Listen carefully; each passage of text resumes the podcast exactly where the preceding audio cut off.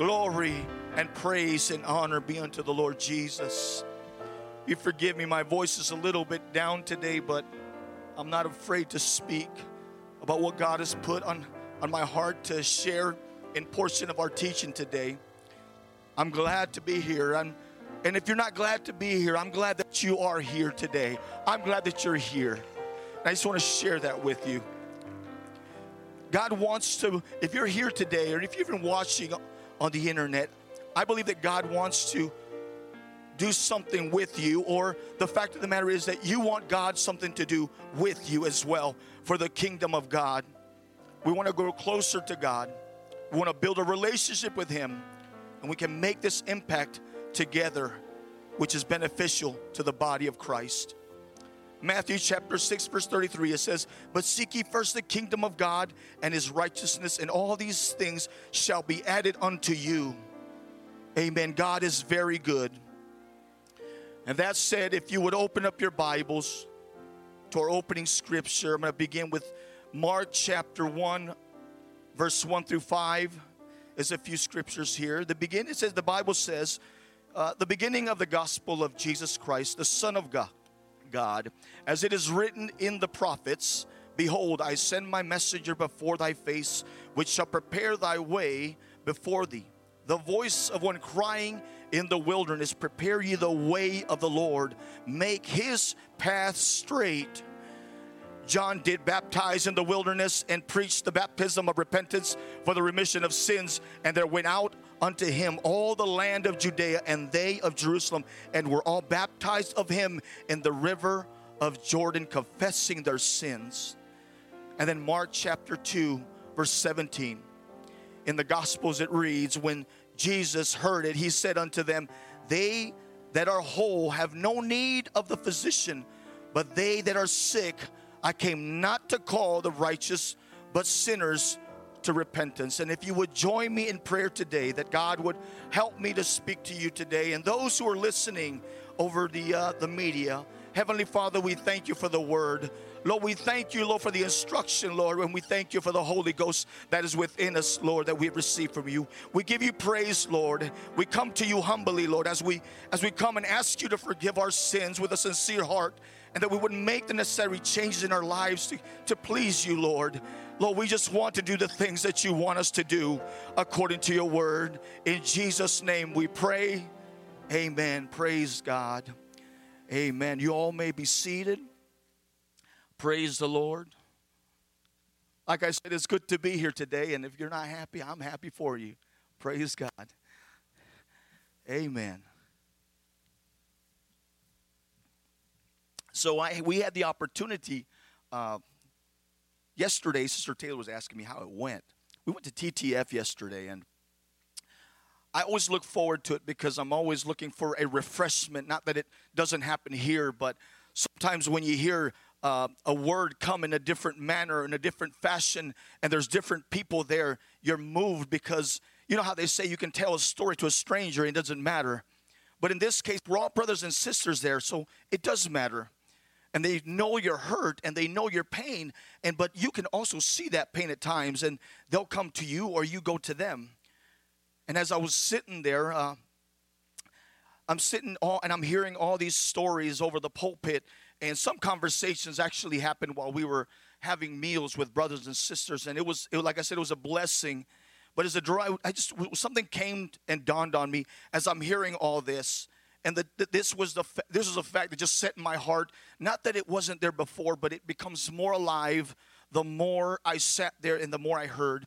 And here's what came. And as the days draw closer to the return of the Lord, our accountability to reach the lost still remains. It never goes away. I sat by a man who had just told me that his pastor had to leave the conference because somebody in the congregation had passed away. He had to leave and address the situation. I understood that, but I also noticed that, you know, he was set a certain way. He was almost like he was out of comfort for just a little bit. And since he was sitting to my left, I decided to have a conversation with him. And as he spoke to me, he was a pretty tall guy, and I don't remember his name. But he said, "I'll see you in men's conference." And I said, "I will see you in men's conference." And he said to me, yeah, I'm here and I'm just with my, I'm looking over after these. So his pastor had left him in charge of others that were there. But I noticed that he was again, like I said, he was quiet at first. But one thing began to move me. As the preacher began to speak, there were things that started to light up in his heart. He started to pick up his hand. He started to worship. He started to sing. It's almost as if at that moment, it seemed like he didn't care, but he actually did. The only thing that happened at that moment was that his focus had changed from what he had been thinking about before to what was in the present at that moment in time. He was now caught up in the worship and the praise of what God was doing in his life. Now, should he have been caught up in the thoughts that he was doing, he would have lost and missed out in the blessing that God had for him at that moment. But the preacher continued to speak. He continued to lift his hands. He continued to worship. So I had to join in. Not that I wasn't joining in, but because he was a much bigger man and he made small moves with his arms, it just looked like he was really moving a whole lot more than I was. So I said, I got to really start to move. So I started to jump a little bit, and I started to wave my hands, and he started to do the same thing. It just multiplied his worship compared to mine. And I at that moment in time, he was standing there, and I began to, I laid my hands on him, and I started to pray for him. And I could tell that there was a little bit of a shake in his body. I know he was either feeling, like he needed someone to pray for him. So, and again, the Holy Ghost unctioned me, so I did. And as I prayed for him, I started to kind of speak into him. I said, God is going to use you in your church to do the great things of God. And that's what we're supposed to do. We're encouraged him. And this is what God put in my heart to say to him at that point in time. And at the end, he turned to me and he started to, hey, thank you. I appreciate you prayed for me. I said, I want to let you know it's not, when I was moved, it wasn't something that came from me. It's something that God wanted you to hear so that you can take that back home and you use it accordingly for the kingdom. Job 23, verse 9 through 10, it says, on the left hand where he doth work, but I cannot hold him, behold him. He hideth himself on the right hand, and I cannot see him, but he knoweth the way that I take. When he hath tried me, I shall come forth as gold. God will test us by allowing calamity to come our way, or for whatever reason he sees the need. Sometimes it's to pull us out of our comfort zone, and that's okay with me. It's happened to me more than often, and I'm getting used to it. But that's a good thing. That means we're getting stronger. It builds patience. Also, it brings us to that next step of maturity, whether it could be in the ministry or our mature spirituality. If we're going through these trials, I encourage you to say this before you say, this is a bad situation. But he knoweth the way that I take. When he had tried me, I shall come forth as gold.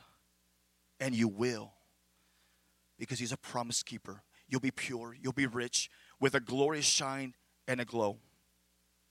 But let me also remind you that it is possible that we might have also failed. Remember, there's still power in the blood. And when failure happens, God will always bring us back to where we need to be, through the conviction of the Holy Ghost. God will renew us. He'll bring us back. We need him. We need to meet him at the altar. We need to pick up our cross. We need to start walking again.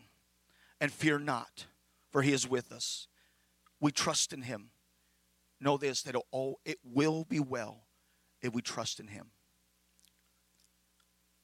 Make it right also as soon as you can. Anytime there's a wrong. It's not worth to lose something so great as to your salvation because something so small of a problem that you thought might be nothing. Do away with it. And there's nothing so great that cannot be forgiven unless it says so in the Bible. And I can only think of one thing, but I won't repeat it. Not today. There's a little of a location known as Boca del Monte, which means the mouth of the mountain.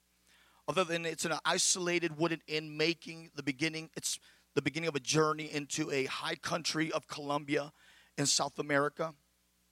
Eucharis, a woman who was, who was the first person to take the gospel to the mountain people, shepherded a man by the name of Bill Drost to a rope bridge spanning a river about 100 yards wide. I'm a little bit fearful of heights, so I wouldn't have gone in that direction.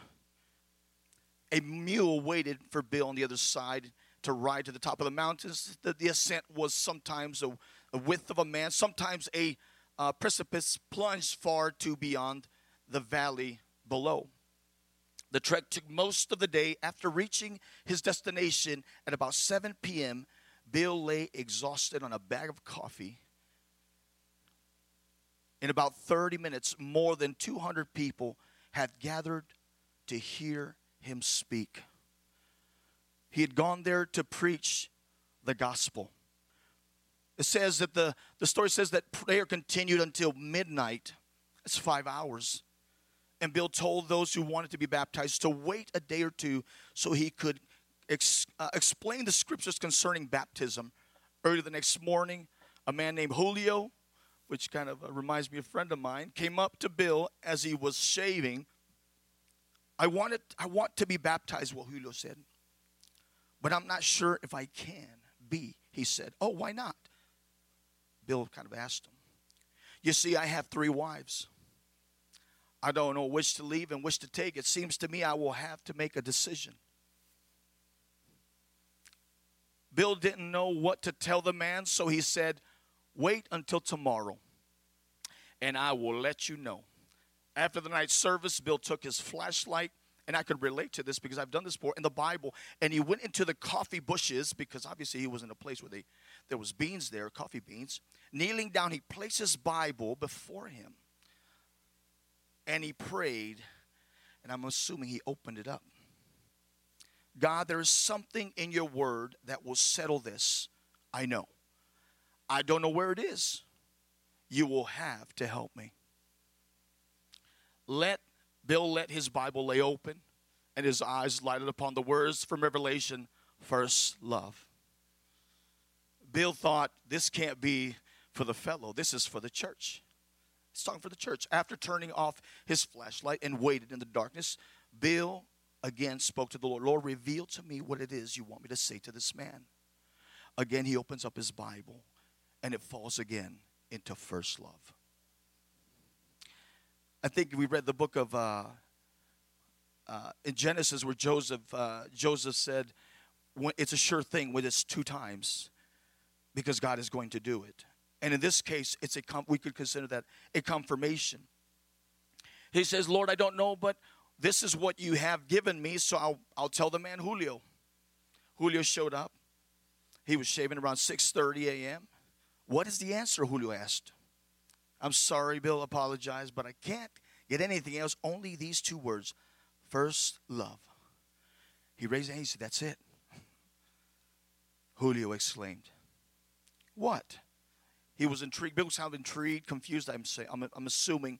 I'm so glad the Lord has shown you because my first wife was the one I loved. But she has left me.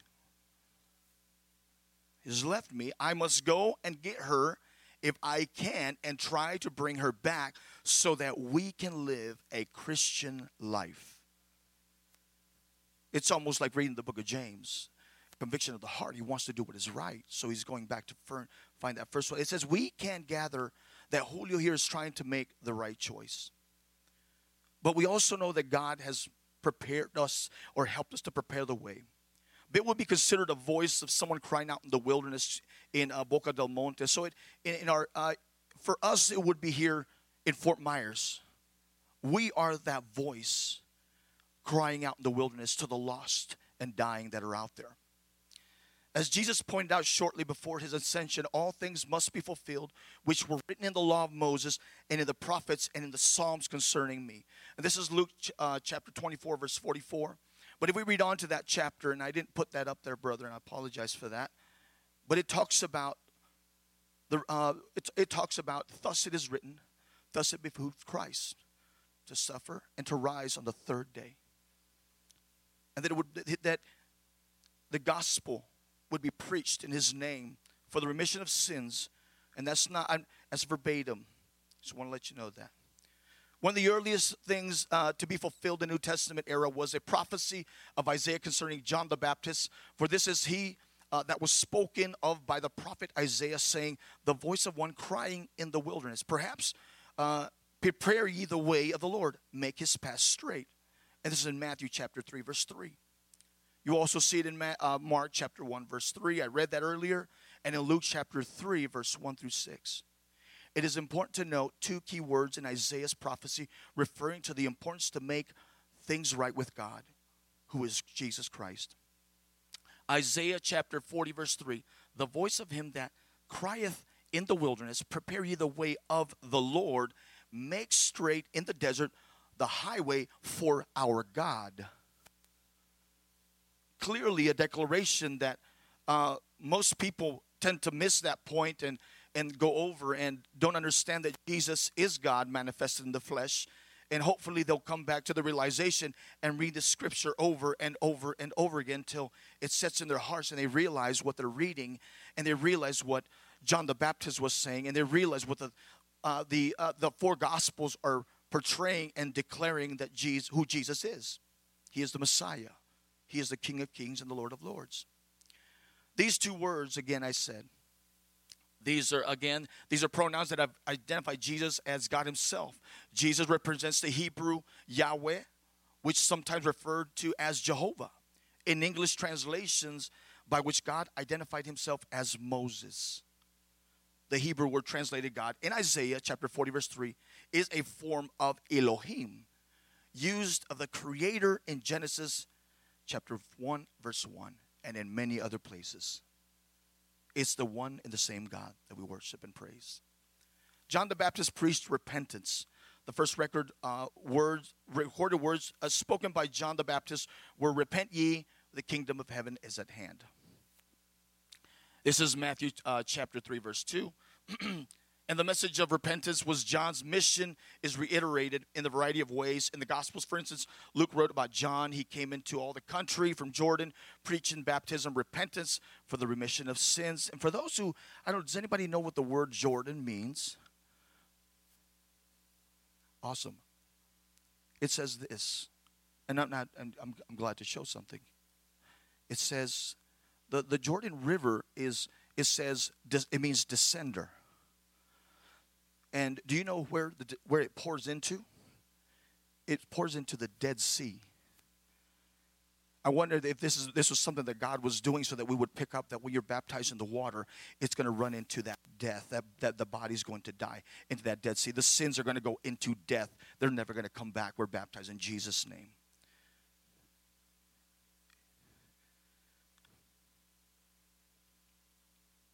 The message of repentance of John's mission was, again, I said, reiterated in a variety of ways in the Gospels. Like Matthew, Luke connected John's ministry with Isaiah's prophecy, but Luke extended the connection further. If you compare Luke chapter 3, verse 4 through 6, and again, I didn't give that. I'm just kind of giving notes if you're taking notes. With Isaiah 43 and 5, you're going to find that Mark also made clear that John's inaugural message was the necessity of repentance. John did baptize in the wilderness and preached the baptism of repentance for the remission of sins. It doesn't say that he baptized in Jesus' name. It says that he baptized in the wilderness and he preached baptism. Pre-baptism of repentance for the remission of sins. Mary, like Matthew and Luke, saw John's ministry as a fulfillment of Isaiah's prophecy. Mark. Mataneo, which is... Hebrew kind of sounds a little bit like Spanish. I don't know if anybody kind of caught that on a little bit. It says, translated repentance refers to changing one's way of life as the result of a complete change of not only the attitude, but also in regard of the sin and, of course, going back and going into a more righteous life in Christ. And it doesn't say it that way. It kind of worded it that way. Complete change of thought and attitude with regard to sin and righteousness. Since Scripture was not originally written in English, it is necessary to capture not merely the English definition of the word, but also the way the word would have been understood by those who used it at the time the Scripture was written. In this case, since in the English focal component of the word repent is a sorrow of contrition that a person experiences because of sin. The emphasis in the Greek text seems to be more specifically in the total change. Again, both in thought and behavior with respect to how one should both think and act. Whether the focus is upon attitude or behavior varies somewhat. Isaiah's prophecy about the ministry of John the Baptist, pointed specifically to Jesus, but John's focus on Jesus was not limited to Isaiah's prophecy. John made it known from his commandment about Jesus and his interaction with Jesus that Jesus was superior to him. John the Baptist was elevating Jesus at that point in time to make people recognize who he was. And the reason he was doing that is because he was baptizing people. Jesus had not yet started doing that. But then he comes into the picture. He says, hey, he is greater than I am. He doesn't say it that way. He says John made it known from his comments about Jesus and his interaction with Jesus. John the Baptist consistently pointed his hearers to Jesus. John knew his own ministry was fulfillment of Isaiah's prophecy, again, as I mentioned earlier. The scripture may not be put up, but I'm calling this one out just for review. It says, he also knew Jesus was the promised Messiah who would take away the sin of the world and baptize those who believed on him with the Holy Ghost. Preaching and then coming back to reiterating on repentance a little bit, because that's what we're talking about. Preaching of repentance prepares the way of the Lord, which helps for people to be prepared for the coming of the Lord. The preaching sends out a message of repentance to acknowledge, to recognize. But the hearer responds to the message for preparation of he who's coming. It was necessary that they or we should first repent. This is always the first step for those who wish to see the salvation of God. This is Luke chapter 3, verse 6. We must keep in mind that the legitimacy of baptism was always dependent upon the faith that precedes baptism. As illustrated in John's ministry, this was faith in the Lord, whose way John proclaimed. John preached about the Lord when he said in Mark chapter 1, verse 7 through 8, "There cometh one mightier than I after me, that latcheth of whose shoes I am not worthy to stoop down and unloose. I indeed have baptized you with water, but he shall baptize you with the Holy Ghost." Praise the Lord. And if you go to Matthew chapter 3, verse 11, I'm going to go way to the back. And he declares something. He says, I am not worthy to bear. He shall baptize you with the Holy Ghost and with fire. The fire being the light of God. This declaration anticipated on the day of Pentecost when Jesus poured out his Spirit. Jesus, again, preaching repentance. I don't want to say he didn't sugarcoat it because he did go around telling people not to do that anymore. He was very, very direct. We know I spoke last time about the woman that was caught in adultery, and of course there was other instances where even the blind man, he said, go and sin no more. Don't do that anymore. Just as John the Baptist came on the scene, fulfillment of the prophecy of Isaiah, so did Jesus. Matthew connected the beginning, again, as I said, with Jesus' ministry, with a prophecy found in Isaiah, chapter 9, verse 1 and 2. And this one I did kind of make, I quoted here, I put it here, that it might be fulfilled, which was spoken by Isaiah the prophet, saying, the land of Zebulun and the land of Nephthalim, by the way of the sea beyond the Jordan, Galilee of the Gentiles, the people which sat in darkness saw great light, and to them which sat in the region and shadow of death, light is sprung up. And that's referring to us, because Jesus is the light of the world. We were sitting in darkness, but thanks to Jesus, we're able to see that light here today. Matthew chapter 4, verse 14 through 16, following these words, Matthew wrote, from the time Jesus began, preach and say, repent, for the kingdom of heaven is at hand. Shortly after the prophecy in Isaiah, the prophet declared, unto us a child is born. I'm going to move on to, of the increase of the government and peace there shall be no end, upon the throne of David and upon the kingdom to order it and to establish it with judgment and with justice from henceforth, even forever. The zeal of the Lord of hosts will perform this." And this is Isaiah 9, chapter 9, verse 6 through 7. Cutting it a little short there for you. Not too short, though. Again, referring to Isaiah 9:2, the people that walked in darkness. The note that I put here is, whether Jew or Gentile, the message of repentance is introductory after believing in Jesus for entry into the kingdom of God. In other words, there still has to be the gospel's there, and through the gospel we receive repentance. And after believing the gospel in Jesus Christ, then we can receive, we can then repent, because we understand what the gospel's about and who it's about. We know it's about Jesus, and we can decide and make the decision to either be baptized in Jesus' name or not. Repentance is required. It must be repentance that comes because of hearing and believing the gospel message, as I said just a minute ago. Acts chapter 2, verse 37 and 38, Jesus demonstrated his authority to forgive sin. For example, presented with a paralyzed man that came down from the roof. He was one. And again, this one was a little bit different than most of the cases, because it didn't require for him, you're not going to find anywhere where he repented. What you're going to find is people bringing a man into the building through the roof. And the Bible says that the reason he was healed, it wasn't because he was repentant, it's because there was faith in him.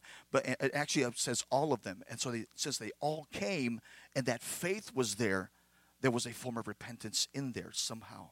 And God said, "Your sins are forgiven."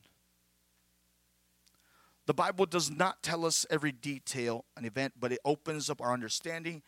Unmentioned details by those that have been recorded. Jesus went to sinners. The Pharisees saw all this. They believed, the Pharisees and scribes, they did not believe that Jesus was doing this. They complained. And of course, we see where the Bible says that the Lord was able to sense that, and he spoke to them. And in doing that, he was able to confront them and identify them and let them know that you have no idea what you're doing, in a sense. But he didn't speak it in that manner. What he did was, the Bible says that he felt it in his spirit. And when he felt that, he felt the need to speak. He felt the need to speak. And what he did was, we know there was healing happening at that time. So the Pharisees were kind of pressing down on preventing someone who was actually going to get healed and forgiven, who had a repentant heart, from receiving that. And Jesus confronted them. So this is why a lot of us say, we don't have to deal with that. Jesus will take care of it.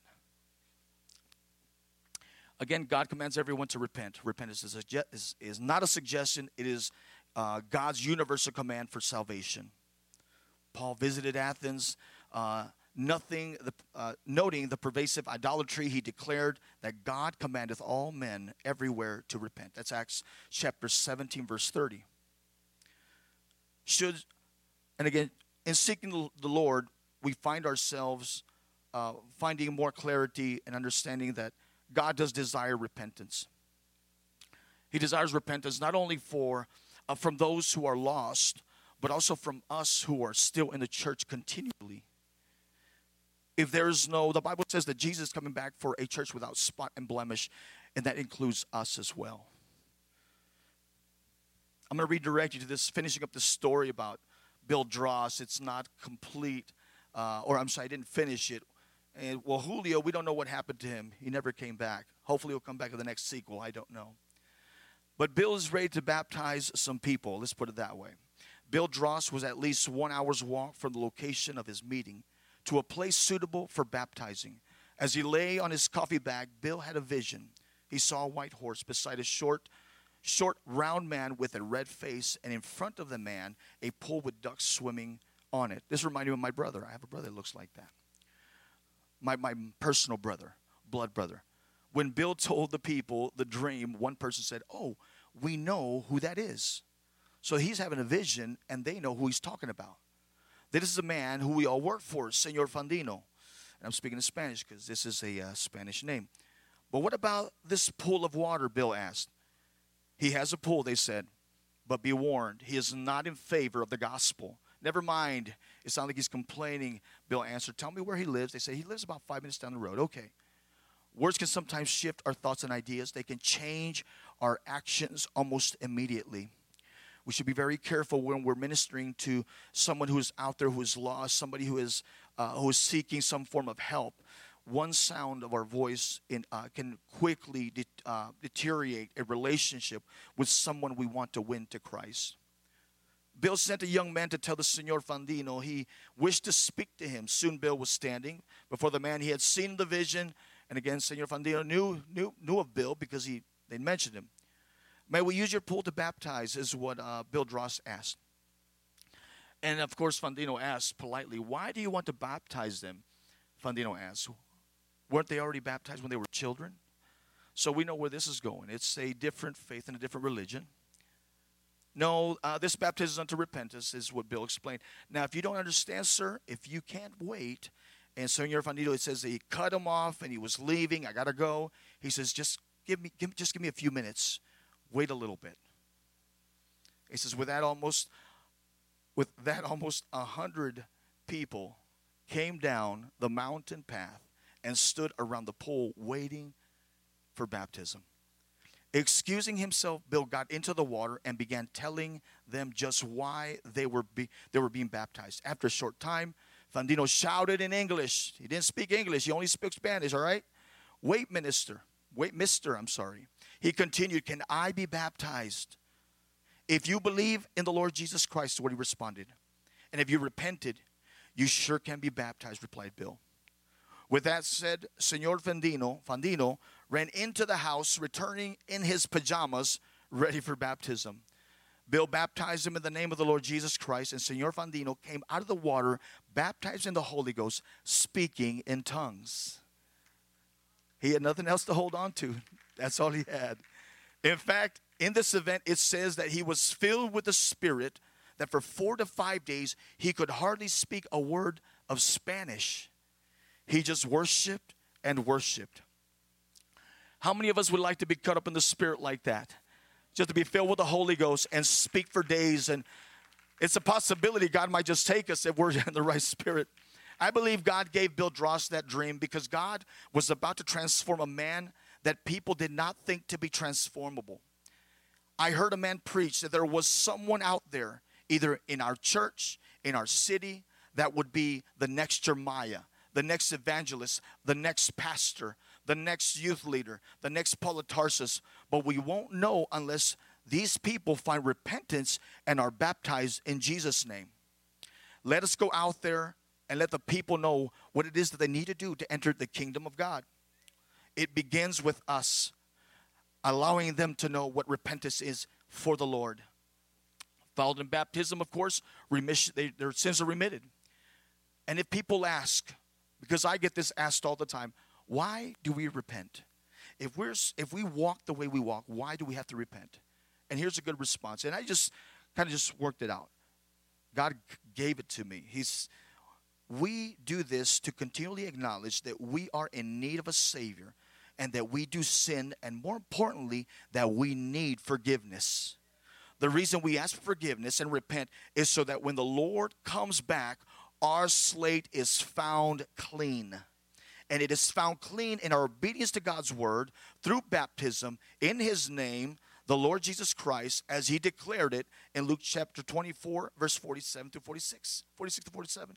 And he said unto them, thus it is written, thus it behooved Christ to suffer and to rise from the dead the third day, and that repentance and remission of sins should be preached in his name among all nations, beginning at Jerusalem. Peter followed through with repeating it once again. The Holy Ghost fell on the day of Pentecost, and he said the very same thing that Jesus did.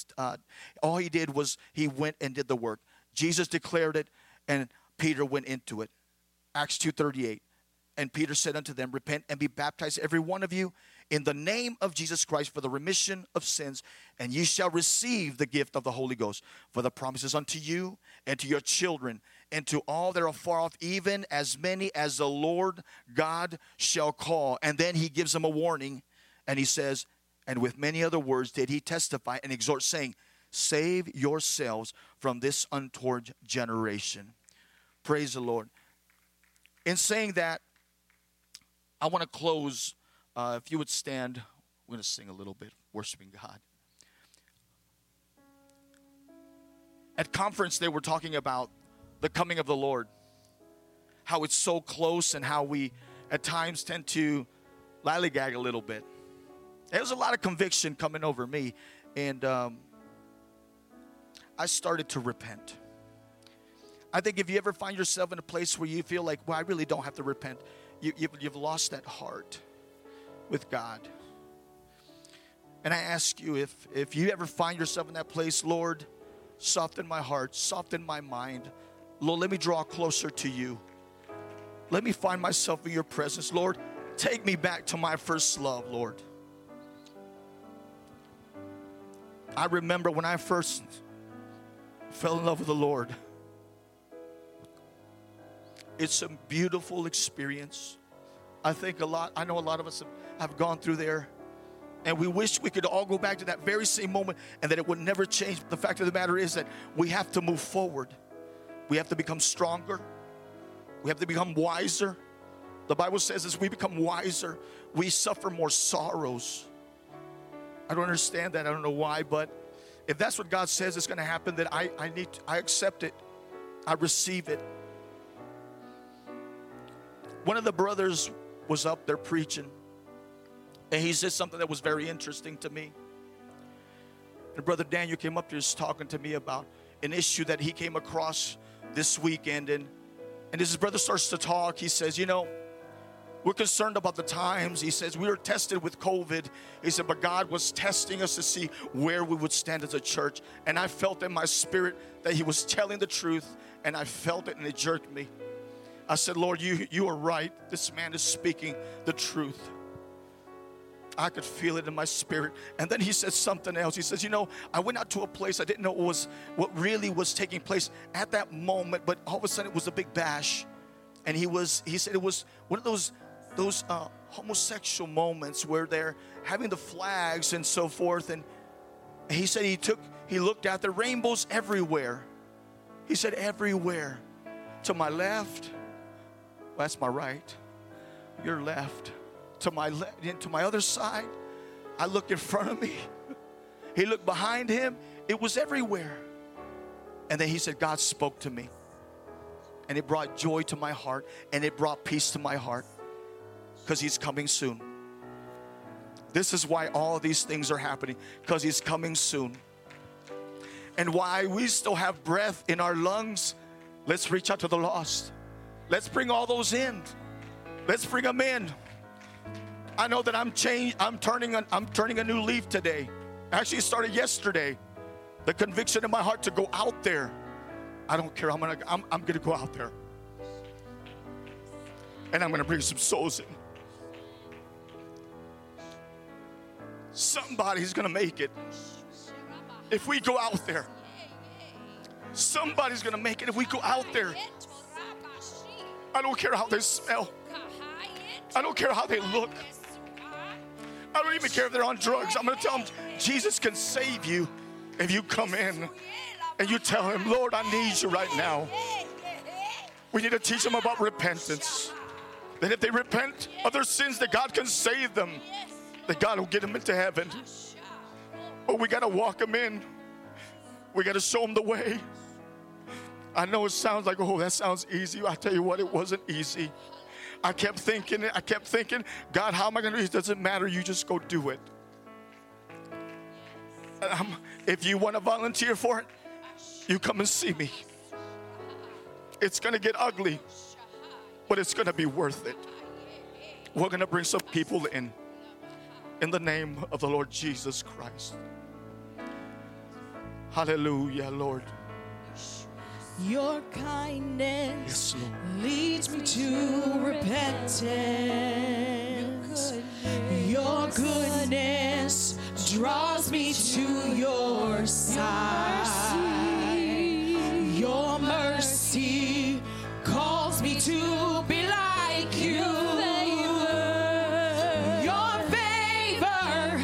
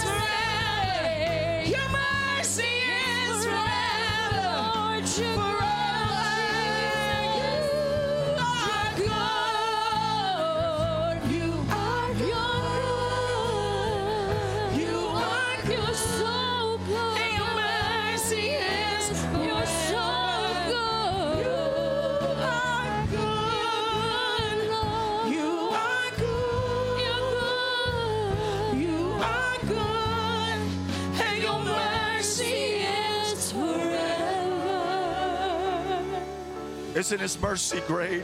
Aren't you glad that we serve a living God that says, no matter what you've been through, no matter what you've done, I will take that from you.